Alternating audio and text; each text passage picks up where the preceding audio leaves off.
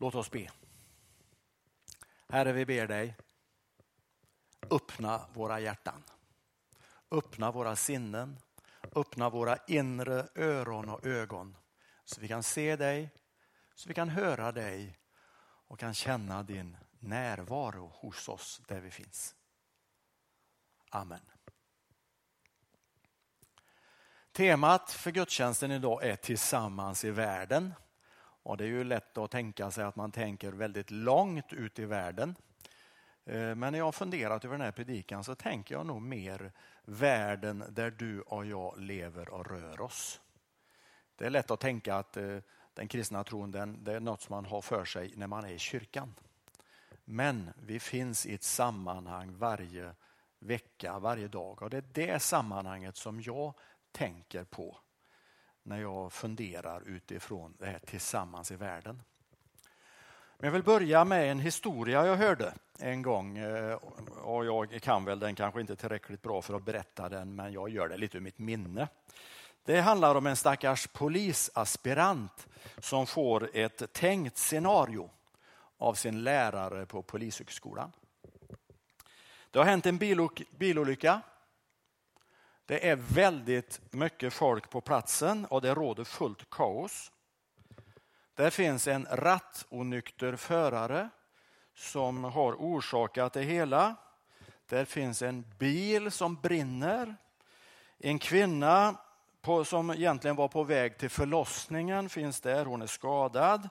Det finns eh, chockade barn och lite bredvid det finns också en kanal där någon har trillat i och håller på att drunkna.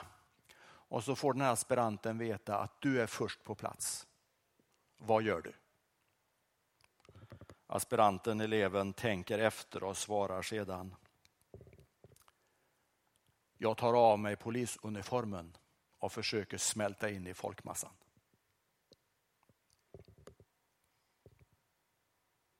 Vi lämnar den historien en stund. När Jesus säger till dem som lyssnar att de är jordens salt, att de är världens ljus, så är det ganska stora ord om dem. Och det skulle ju inte vara konstigt om de protesterade, för de är ju trots allt vanliga människor. Vad har de för erfarenheter och bakgrund som skulle, som skulle göra dem lämpade för detta enorma uppdrag? De skulle kunna ge uttryck för att de saknar alla nödvändiga kvalifikationer.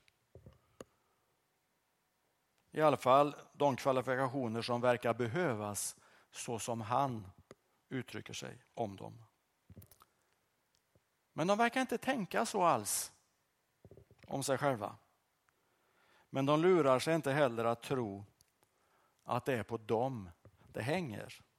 De förlitar sig på Jesus fullständigt övertygade att om han skickar dem så kommer han att vara med dem och hjälpa dem.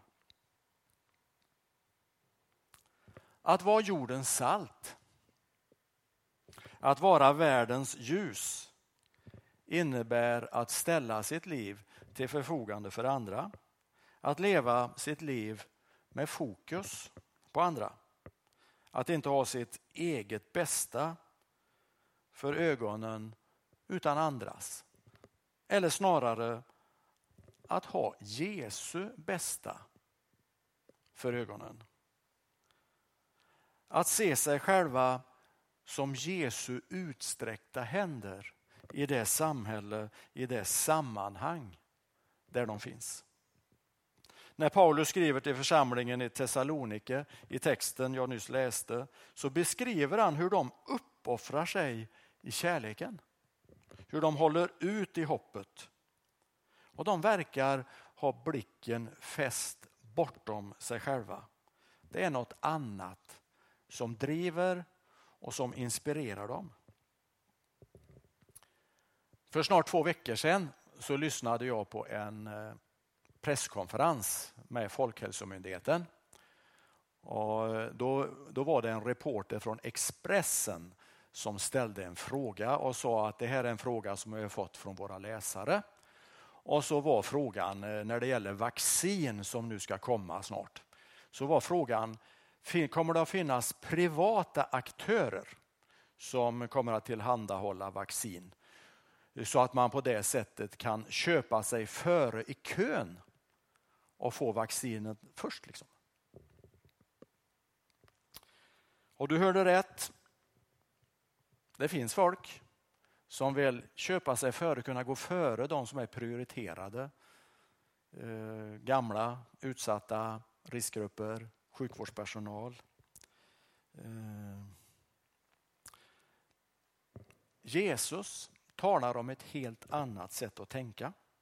Han talar mer om att se sig själv som en resurs för andra. Han talar om att vara en god kraft där man finns. Finns det någon av er som har salt där hemma? Jag vet ju att alla har det. Varför talar Jesus om salt? Varför säger han inte ni är världens guld? Eller kobolt eller platina eller uran eller något. Varför jämför han dem inte med något som är väldigt sällsynt och väldigt exklusivt? Han säger, ni är jordens salt. Ett helt vanligt ämne som finns nästan överallt. När vi läser i Bibeln så ser vi att det är från det helt vanliga.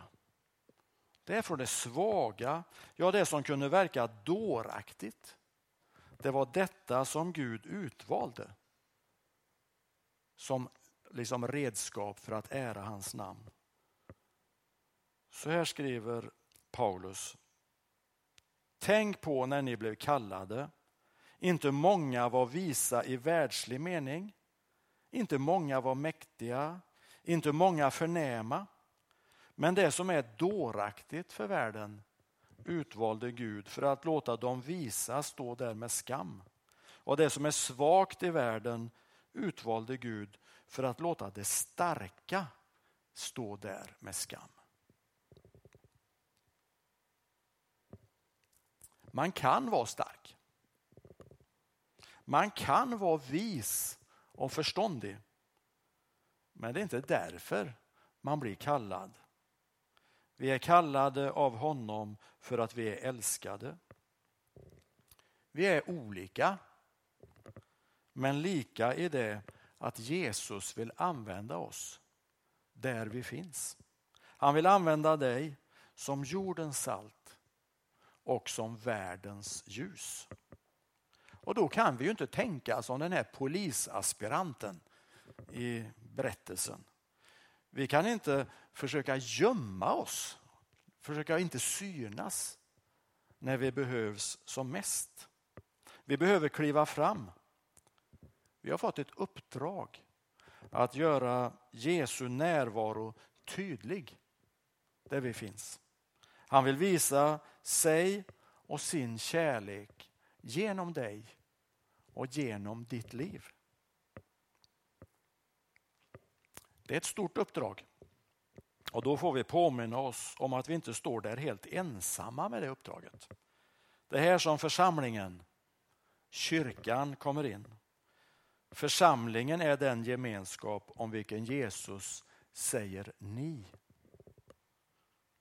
Och I den grekiska texten som Nya testamentet är skrivet på så betonas ni är väldigt starkt.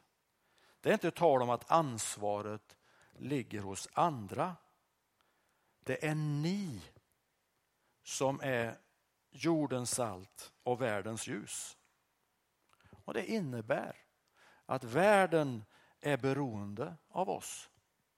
Av dig och mig. Då blir det avgörande hur vi ser på oss själva. Reagerar vi som några av Expressens läsare, förhoppningsvis inte så många, som tänker hur kan vi i den här situationen skaffa oss fördelar? Göra det bästa för oss själva? Jag vill påstå att så kan man inte tänka om man vill vara Jesu efterföljare. Det var inte alls så han levde sitt liv. Det är ett helt annat exempel som han visar på. Magnus Malm, författaren, skrev för några år sedan en bok med titeln Som om Gud inte finns. Den handlar om sekulariseringen. Detta att man liksom inte längre räknar med Gud. Och I boken så påstår han att sekulariseringen inte är ett fenomen som startar i samhället. Han menar att det är något som händer i kyrkan.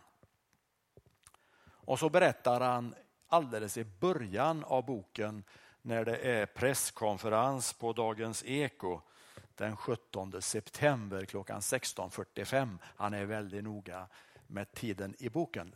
Men då har eh, statsministern Fredrik Reinfeldt presenterat eh, en ny arbetsmarknadsminister som har sin bakgrund inom frikyrkan.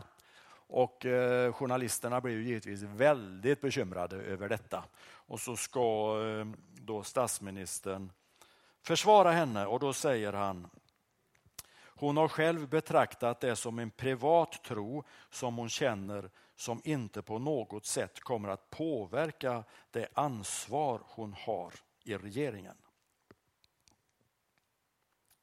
Och så berättar Magnus Mann då att han, fick, eh, han berättade om det här för någon och så sa den personen eh, men är det inte bra att det kommer in kristna i riksdagen? Och så säger han, jag sa ingenting då men tänkte efteråt, varför? Om den kristna tron inte på något sätt påverkar det politiska arbetet, vad är då skillnaden? Det här är inte tänkt som något partipolitiskt inlägg, men det ställer ju frågan till dig och mig. Märks det att vi är kristna i de beslut vi tar? Märks det i hur vi behandlar varandra och hur vi talar om andra att vi har valt att följa Jesus? När mediedreven drar igång och människor hängs ut, märks det då att jag har min förankring i Jesu liv? Det han gjorde och det han predikade. Paulus talar visserligen om kristen tro som en lära man kan föra vidare. Men framför allt handlar kristen tro om att leva sitt liv på ett nytt sätt.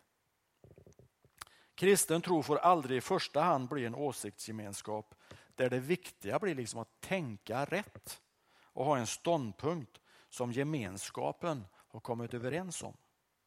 Ibland så får jag frågan eh, om vad församlingen tycker och säger om vissa saker.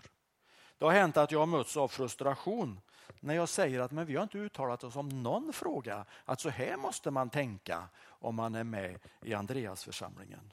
Så här måste du resonera för att ha den rätta ståndpunkten. Istället så uppmanar vi alla att läsa sin bibel och utifrån den fundera över hur Jesus skulle ha tänkt i den situation som vi befinner oss i. Det viktiga det är att du lever nära Jesus och gör allt du kan för att hans liv ska få göra så stora avtryck i ditt liv som möjligt. Att vara jordens salt handlar om att påverka världen, samhället och omgivningen på ett positivt sätt genom det sätt som vi lever på. Peter Halldorf han skriver, han har, det har kommit ut en bok här, eh, en andaktsbok för adventstiden. Och han skrev i någon andakt förra veckan, eh, om man följde den, så säger han, kristen tro är inte goda tankar. Kristen tro är goda händer.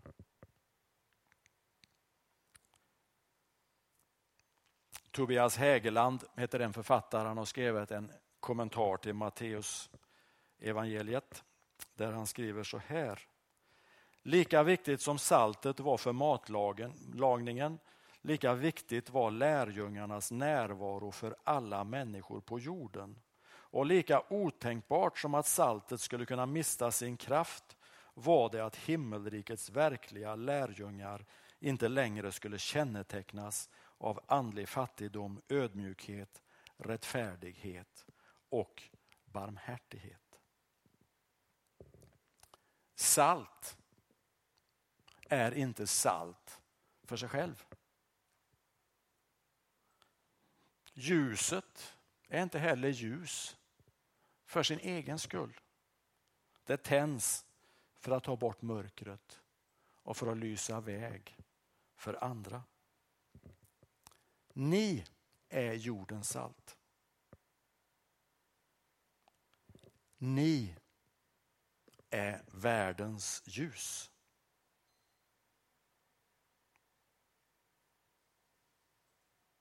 Låt oss be. Herre, nu tackar vi att du finns vid vår sida. Hjälp oss att släppa in dig. Hjälp oss att våga svara ja, att våga följa dig, att kunna vara ditt, ditt ljus, din värme, din kärlek som får spridas. Framförallt i dessa tider när så många har det svårt, känner sig ensamma och mår dåligt. Amen.